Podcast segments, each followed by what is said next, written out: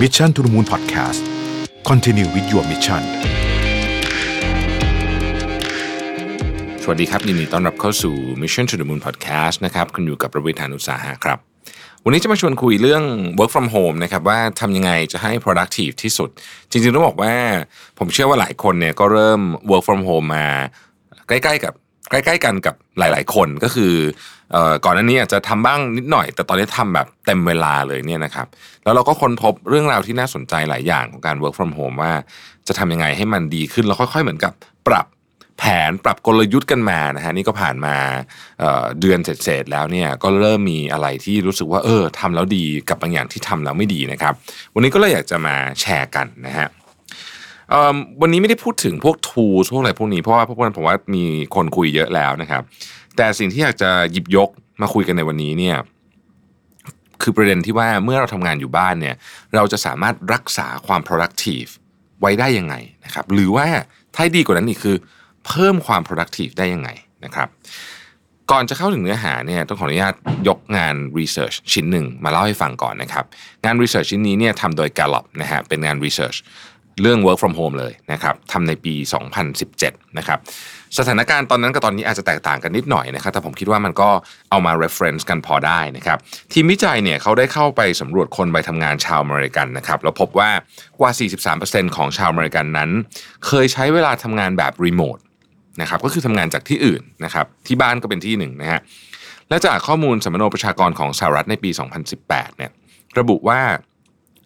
ประชากรของสหรัฐเนี่ยนะครับประมาณ 5.2%ของคนที่ทำงานเนี่ยนะครับทำงานแบบรีโมท นะฮะโดยเฉพาะรีโมทจากที่บ้านนะฮะเพราะในช่วงเวลาที่ผ่านมาเนี่ยเราเราเริ่มให้ความสำคัญกับเรื่องนี้มากขึ้นนะครับก็เลยมีงานวิจัยต่างๆ ออกมาค่อนข้างเยอะ มีงานอีกชิ้นหนึ่งนะครับ ชื่อว่า valuing alternative work arrangement นะฮะมีเขาก็ไปสำรวจทำนองเนี้ยครับ แล้วเขาก็ถามถามคนที่ทำงานว่า เออถ้าเกิดว่าคุณสามารถทำงานจากที่บ้านได้เนี่ย คุณจะยอมลดค่าจ้างของตัวเองไหมนะครับ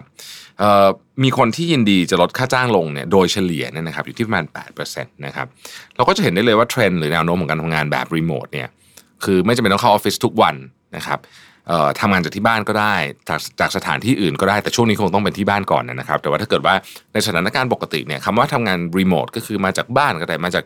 ที่ร้านกาแฟอะไรก็ได้ แต่ตอนนี้อย่างที่บอกนะฮะต้องบ้านก่อนนะครับ เพราะว่าเราควรจะต้องอยู่กับบ้านกัน เพื่อที่ทำ social distancing นะครับเอ่อดังนั้นเนี่ยแต่แต่แต่คอนเซปต์นี้มันมีมานานแล้วก่อนก่อนที่จะมีเรื่องของวิกฤตโควิดเนี่ยนะครับเรื่อง work from home เนี่ยก็เลยได้รับความสนใจแล้วก็มีหลายบริษัทเนี่ยพยายามจะไปปรับใช้อยู่นะฮะแล้วก็มีผลออกมาจากงาน research ว่าเออพอเริ่มปรับใช้ปุ๊บเนี่ยนะครับมันมันช่วยเพิ่มประสิทธิภาพในการทำงานได้ ถ้าทำอย่างถูกวิธีอ่าต้องมีเน้นอย่างนี้นิดหนึ่งนะฮะเพราะ มันอย่างนี้คือเวลาคำว่าพูดว่าถ้าถ้าทำอย่างถูกวิธี เพราะว่าฟังมาถึงตรงนี้เนี่ยหลายคนเนี่ย ก็รู้สึกว่าเออการทำงานเนี่ยก็การทำงานแบบรีโมทเนี่ยก็ไม่ไม่ได้มีอะไรไม่ดีนะครับ แล้วแล้วทำไมมันถึงมีคนที่บอกว่ารู้สึกทำงานแบบรีโมททำงานจากที่บ้านเนี่ยมันไม่ค่อย productive นะฮะผมคิดว่าเรื่องที่สำคัญที่สุดเรื่องหนึ่งเลยเนี่ยนะครับ ก็คือเรื่องของสิ่งแวดล้อมมันนะฮะคือสิ่งแวดล้อมที่อยู่รอบๆตัวเราเนี่ยนะครับ มันส่งผลต่อตัวเราเยอะกว่าที่เราคิดนะฮะ ผมนี่เองนี่เป็นยกยกตัวอย่างตัวเองเลยเนี่ยนะครับ คือถ้าเกิดว่าผมเนี่ยอยู่ในสถานที่ที่ผมรู้สึกสงบนะฮะเช่นผมเนี่ยผมเป็นคนที่ชอบทำงานในห้องสมุดอะไรแบบนี้นะฮะ productivity มันจะขึ้นเลยนะฮะทั้งที่เปลี่ยนไปทำงานที่อื่น ซึ่งปัจจัยอื่นก็เหมือนเหมือนกันเนี่ยนะฮะ productivity สู้ไม่ได้นะครับดังนั้นวันนี้เลยจะมาชวนคุยเรื่องนี้แหละฮะเรื่องทริคหรือว่าวิธีที่จะทำให้เราเนี่ยคงความ productive ได้ แม้ว่าเราจะทำงานจากที่อื่นที่ไม่ใช่ที่ออฟฟิศก็ตามนะครับ อันอันแรกเนี่ยซึ่งผมว่าเรื่องนี้สำคัญอาจจะที่สุดเลยนะฮะก็คือเรื่องของการจัดสรรพื้นที่สำหรับการทำงานนะครับเหตุผลมันเป็นอย่างนี้ครับคือมนุษย์เราเนี่ยเป็นเขาเรียกว่า creature of habit อะคือเราเคยเคยชินอะไรเราจะทำแบบนั้น ถ้าเกิดว่าเรานั่งโต๊ะตรงนี้นะฮะมุมนี้เก้าอี้ตัวนี้นะจัด setting แบบนี้แล้วเราทำงานทุกวันเนี่ยนะครับ สมองแล้วมันจะบอกว่าที่นี่คือที่ทำงานของเรานะครับ ดังนั้นการกำหนดพื้นที่ที่ชัดเจนเนี่ยจึงสำคัญนะครับ แล้วก็พยายาม ไม่ทับซ้อนกับพื้นที่ส่วนตัวนะครับ ที่หนึ่งที่ไม่แนะนำเลยนะฮะก็คือบนเตียงนะครับ คืออันเนี้ยมันมันทับซ้อนกับพื้นที่ส่วนตัวมาก ๆ เลยนะครับ ใครที่อยู่ในพื้นอ่าอยู่ในที่ที่อาจจะมีพื้นที่จำกัดนิดหนึ่งนะครับ ก็แนะนำว่าโต๊ะขนาดเล็กนะฮะหรือมุมทำงานอะไรสักอย่างเนี่ยก็ก็ก็จะช่วยได้เยอะทีเดียวตรงนี้นะครับ เรื่องที่สองคือเรื่องของการลงทุนในอุปกรณ์ที่จำเป็นนะฮะคือ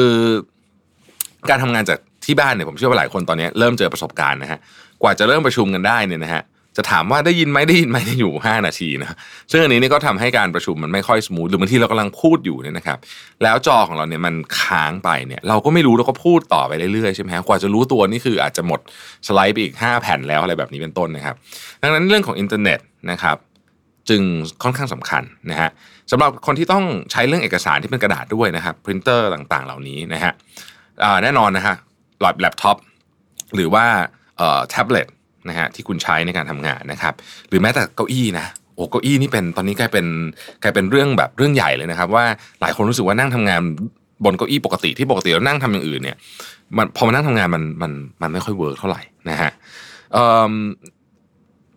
เรื่องพวกนี้เนี่ยมันมันเกี่ยวข้องกับประสิทธิภาพของเราแน่นอน เพราะว่าอ้าวยกตัวอย่างอินเทอร์เน็ตอะง่ายๆ คือถ้าเกิดอินเทอร์เน็ตเรามีปัญหาเนี่ยนะครับวันนั้นเนี่ยคุณต่อให้คุณมาโหมด productive แค่ไหนถ้าคุณเจออินเทอร์เน็ตมีปัญหาเนี่ยก็ทำงานลำบากอยู่ดีนะฮะ อีกข้อหนึ่งครับก็คือเรื่องของการกำหนดเวลาในการทำงานที่ชัดเจนนะครับ อันนี้เนี่ยคือเราเราต้องอย่างนี้ฮะเวลาเราอยู่ที่บ้านเนี่ยเส้นแบ่งระหว่างงานกับเรื่องส่วนตัวเนี่ยมันก็ค่อนข้างจะแบ่งยากอยู่แล้วนะครับ ดังนั้นเนี่ยการกำหนดเวลาที่ชัดเจน จึงทำให้เรารู้ว่าตอนนี้เราต้องทำอะไรนะครับคำว่ากำหนดเวลาที่ชัดเจนเนี่ยนะครับไม่ไม่จำเป็นต้องเป็นเวลาเดียวที่คุณเคยทำงานเป๊ะๆนะครับเช่นสมมติคุณเคยเข้าทำงาน9ก้าโมงก็ไม่ได้หมายความว่าต้องเริ่ม9ก้าโมงเป๊ะๆคุณอาจจะจัดสรรเวลาของคุณได้ อันนี้ก็ขึ้นอยู่กับว่าต้องคุยกับทีมคนอื่นด้วยนะที่ต้องทำงานร่วมกัน เช่น เราจะนัด conference call กันกี่โมง แต่ระหว่างนั้นเนี่ยคุณสามารถจัดสรรเวลาได้นะครับจะเช้าจะเย็นจะตอนไหนก็ได้นะฮะผมอยากแนะนำอย่างนี้ครับลองกำหนดดูว่าเราจะทำงานตั้งแต่กี่โมงถึงกี่โมงนะครับ แล้วพยายามทำแบบนั้นให้ได้นะครับ เหตุผลคืออย่างนี้ คือถ้าไม่ทำแบบนั้นเนี่ยนะไม่มีกำหนดชัดเจนเนี่ยนะครับบางคนทำงานเนี่ยไม่ดูเวลาเลยนะฮะก็คือนั่งทำไปเรื่อยๆนะฮะแล้วเวลาอยู่บ้านมันจะเป็น feel แบบนั้นด้วยเพราะมันไม่มีใครกวน ก็นั่งทำไปเรื่อยๆนะครับเอ่อไม่พักไม่อะไรเลยนะฮะรู้ตัวอีกทีเนี่ยอาจจะนั่งจิ้มคอมเนี่ยอยู่ 5 ชั่วโมงก็เป็นไปได้นะครับทำแบบนี้นานๆเนี่ย มีความเสี่ยงจะเบิร์นเอาท์นะฮะข้อที่ 2 ถ้าเกิดว่ามีสมาชิกในบ้านอยู่ด้วยกันหลายคนเนี่ยนะครับ การที่เราสามารถกำหนดเวลาชัดเจนว่านี่คือเวลาทำงานของเราเนี่ยนะฮะเราไปบอกตกลงกันนะว่างั้นเถอะนะฮะทำข้อตกลงกันเนี่ย อันนี้ก็จะทำให้คุณไม่ถูก distract นะซึ่งผมว่าเป็นเรื่องที่สำคัญมากกับการทำงานที่บ้านนะฮะข้อต่อไปนะครับกำหนดกฎสำหรับคนในบ้านนะฮะ อันนี้ถ้าอยู่คนเดียวก็ข้อนี้ก็ไม่เป็นไรนะฮะข้ามไปเลยนะครับ แต่ว่าถ้าเกิดว่าอยู่กันเป็นครอบครัวใหญ่อยู่กันหลายคนนะฮะอาจจะมีคุณพ่อคุณแม่ ลูกสามีภรรยาอะไรต่างๆ เหล่านี้เนี่ยก็ควรจะมีการตั้งกฎหรือข้อตกลงกันสักเล็กน้อยนะครับว่าหากอยู่ในช่วงเวลาทำงานเนี่ยกำลัง meeting อยู่นะครับ video conference อยู่เนี่ยขออย่ารบกวนนะครับเอ่อคือมันอาจจะคงไม่ดีนะถ้าเกิดมีเสียงสมมติบอกว่า ไปรับพัสดุที่หน้าประตูหน่อยสิขณะที่คุณกำลังคุยกับเพื่อนในทีมอยู่อะไรแบบนี้เนี่ยนะฮะก็ก็ก็อันเนี้ยก็ทำข้อตกลงกันไว้ได้เลยนะครับ ก็เป็นสิ่งที่ดีนะฮะอันนี้ช่วยช่วยมากเพราะว่าบางทีเนี่ยพอเราโดนเอ่อ interrupt คือคน interrupt เขาก็ไม่ได้ตั้งใจนะครับคือมันคือเราอยู่บ้านนะเขาก็เขาก็รู้สึกเหมือนเราอยู่บ้านปกติ แต่พอโดนอินทรัพหรือโดนขัดจังหวะปุ๊บเนี่ยบางทีเรื่องที่เราคิดอยู่เนี่ยลืมไปเลย บางคนนี่ก็โมโหเลยก็มีนะครับเพราะฉะนั้นก็เพื่อป้องกันเรื่องนี้ก็ คุยกันไปเลยกำหนดกฎเกณฑ์กันไปนะครับ อันต่อไปฮะพักผ่อนให้ปกติ เขาพักผ่อนให้ปกติคืออย่างนี้นะฮะคือโดยปกติเนี่ยถ้าเกิดว่าคุณอยู่ที่ออฟฟิศเนี่ยนะครับมันจะมีจังหวะของเรานะฮะเช่นมันจะมีเทคนิคหนึ่งที่คนชอบพูดถึงคือ Pomodoro นะฮะทำงาน 25 นาที พัก 5 นาทีอะไรแบบนี้แต่ว่าแล้วแต่นะฮะแล้วแต่บางคนจะใช้อ่าห้าสิบพักสิบก็ได้นะครับ ไม่ว่าคุณจะใช้เทคนิคไหนก็ตามเนี่ยนะครับ อยากให้ใช้เทคนิคนั้น เวลาอยู่ที่บ้านเหมือนกันนะฮะเพราะว่าสมองเราเนี่ยก็เหมือนกล้ามเนื้อส่วนอื่นๆนะครับเวลาใช้มันจ้องคอมนานๆๆเนี่ยมันก็ลามันก็ต้องการผ่านพักผ่อน ดังนั้นการทำงานติดกันนานเกินไป จึงไม่ได้เพิ่ม productivity นะครับเป็นการลด productivity ซะอีกนะฮะต้องมีการเบรกระหว่างทางด้วยนะครับ ข้อต่อไปนะครับคือ พยายามติดต่อกับคนอื่นๆในทีมอยู่เสมอนะครับ คือเรื่องหนึ่งเนี่ยผมเชื่อว่าทุกคนก็รู้สึกคล้าย ๆ กันนะฮะ คือทำงานไปที่บ้านอะตอนแรกก็โอเคนะพอผ่านไปสักพักหนึ่งเริ่มรู้สึกเบื่อ เหมือนทำงานคนเดียวเหมือนแบบ มันไม่รู้จะคุยกับใครอะไรเงี้ยนะฮะสำหรับคนที่เป็น introvert เนี่ยก็อาจจะพอไหวหน่อยนะครับแต่ introvert เพื่อนผมนานๆเข้าก็ชักไม่ค่อยไหวเหมือนกันนะฮะแต่คนที่เป็น ambivert ก็คือกลางๆระหว่าง introvert กับ extrovert เนี่ยหรือคนที่เป็น extrovert จ๋าๆเลยเนี่ยนะฮะอันเนี้ยจะเริ่มรู้สึกว่าไม่ค่อยไหว นะฮะทีนี้ทำยังไงดีถ้าถ้าจะถ้าจะแก้เรื่องนี้นะครับ มันก็มีอันหนึ่งก็คือหนึ่งก่อนเริ่มมีติ้งที่เป็น meeting อาจจะเป็น meeting ทีมเล็กหน่อยเนี่ยนะครับที่ไม่ได้เป็น meeting ทั้งบริษัทอย่างเงี้ยนะครับก็อาจจะพูดคุยกันเขาเรียกว่าเป็น water cooler คุยกันเรื่องนู้นเรื่องนี้สัพเพเหระก่อนนะครับ ถามสารทุกข์สุกดิบกันสัก 3-4 นาที แล้วก็ค่อยเริ่มประชุมกันก็ได้นะครับ หรือนะครับว่ายังสามารถที่จะ มี session ที่เรียกว่าเป็น session ไร้สาระเลยอะก็คือต่อ connect กันเข้ามานะฮะแล้วก็มามาคุยกันไม่ต้องคุยเรื่องงานนะฮะคุยเรื่องอะไรก็ได้นะครับ อย่างนี้เป็นต้นก็ก็จะช่วยนะฮะก็จะช่วยให้เราเนี่ยรู้สึกเหมือนกับเชื่อมโยงกับมนุษย์คนอื่นอยู่นะครับ เรื่องนี้ก็เป็นเรื่องสำคัญนะครับ เพราะว่าถ้าเกิดว่าอยู่บ้านเฉยๆคือยิ่งตอนนี้เนี่ยช่วงนี้นี่เราอยู่บ้านแล้วออกไปไหนก็ไม่ได้นะฮะจะไปเจอคนก็ไม่ได้อะไรเงี้ยเพราะฉะนั้น เออเราก็ต้องก็ก็ก็ต้องก็ต้องระวังตัวเราเองด้วยว่าเดี๋ยวสภาพจิตใจมันจะห่อเหี่ยวเกินไปนะครับ ข้อต่อไปคือทำรูทีนของคุณให้เป็นปกตินะครับ คุณอาจจะมีรูทีนอะไรก็แล้วแต่เนี่ยนะฮะที่คุณทำอยู่เป็นปกติอยู่แล้วเนี่ยก็อยากให้ทำเหมือนเดิม เสมือนกับว่าคุณกำลังจะไปทำงานนั่นแหละครับ สมมติว่าทุกเช้าคุณตื่น6กโมงเช้านะฮะมาออกกำลังกายสักครึ่งชั่วโมงนะครับทานข้าวอาบน้ำเสร็จออกจากบ้าน7จ็ดโมงสมมตินะฮะก็ทำแบบนี้แหละฮะทำแบบเดิม ซึ่ง การไอไอไอรูทีนเนี่ยนะครับมันสำคัญตรงนี้ฮะมันคือเวลาเราทำอะไรมานานๆเป็นระยะเวลานานๆหลาย ๆ ปีเนี่ยนะฮะสมองเรามันเหมือนอิมพรินเข้าไป เพราะฉะนั้นเนี่ยมันจะอัตโนมัติแล้วมันจะทำให้คุณเนี่ยรู้สึกว่าคุณกำลังจะเริ่มทำงานจริงๆ เพราะว่าโดยปกติถ้าคุณทำแบบนี้เสร็จปุ๊บเนี่ยคุณก็จะทำงานนะฮะนี่ก็เป็นการเตรียมพร้อมนะฮะสิ่งหนึ่งที่ไม่แนะนำเลย แล้วก็ผมก็พูดบ่อยมากก็คือว่าเอออย่าอย่าใส่ชุดนอน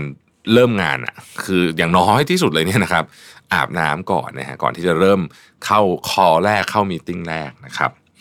อย่างกรณีของผมเนี่ยผมก็ค่อนข้างคือผมเป็นคนตื่นเช้าอยู่แล้วนะครับผมตื่นประมาณสักตีสี่ตีห้านะครับออกกำลังกายนะฮะกลับมาอาบน้ำเปลี่ยนชุด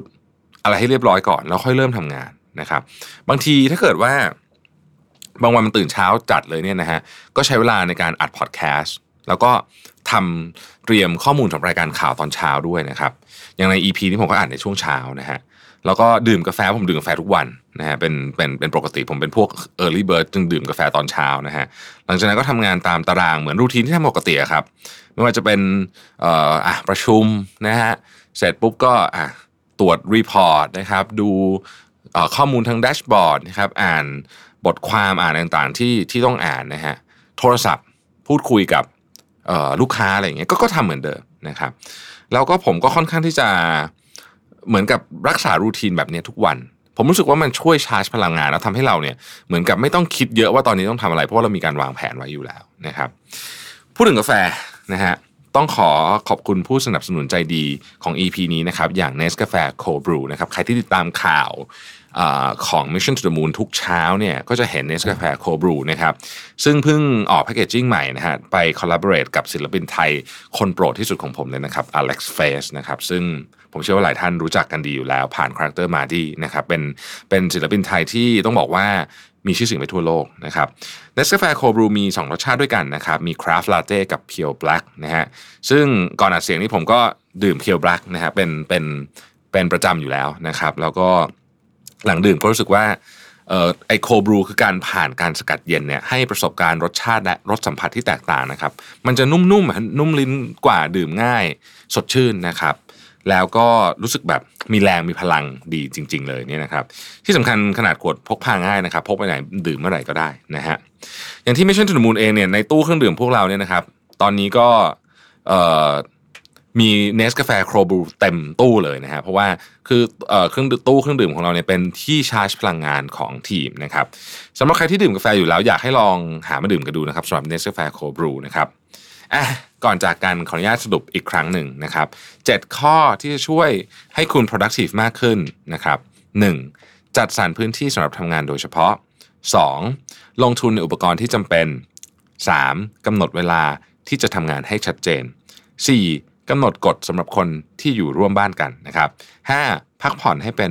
ตามตารางปกติ 6. connect กับคนอื่นๆในทีมอยู่เสมอ และ 7. ทำรูทีนของคุณให้เป็นปกตินะครับ ผมแถมให้หนึ่งข้อแล้วกันนะครับ คือมีกาแฟสกัดเย็นดีๆ อย่างเนสกาแฟโคบรูติดตู้เย็นไว้เสมอเพื่อจิบระหว่างทำงานนะครับ ถ้าลองทำทั้ง 7 บวก 1 ข้อนี้แล้วเนี่ยไปปรับใช้กันดูได้ผลยังไง หรือมีทริคอื่นๆอย่าลืมคอมเมนต์มาบอกกันด้วยนะครับ ขอบคุณทุกท่านที่ติดตาม Mission to the Moon Podcast แล้วเราพบกันใหม่ สวัสดีครับ Mission to the Moon Podcast Continue with your mission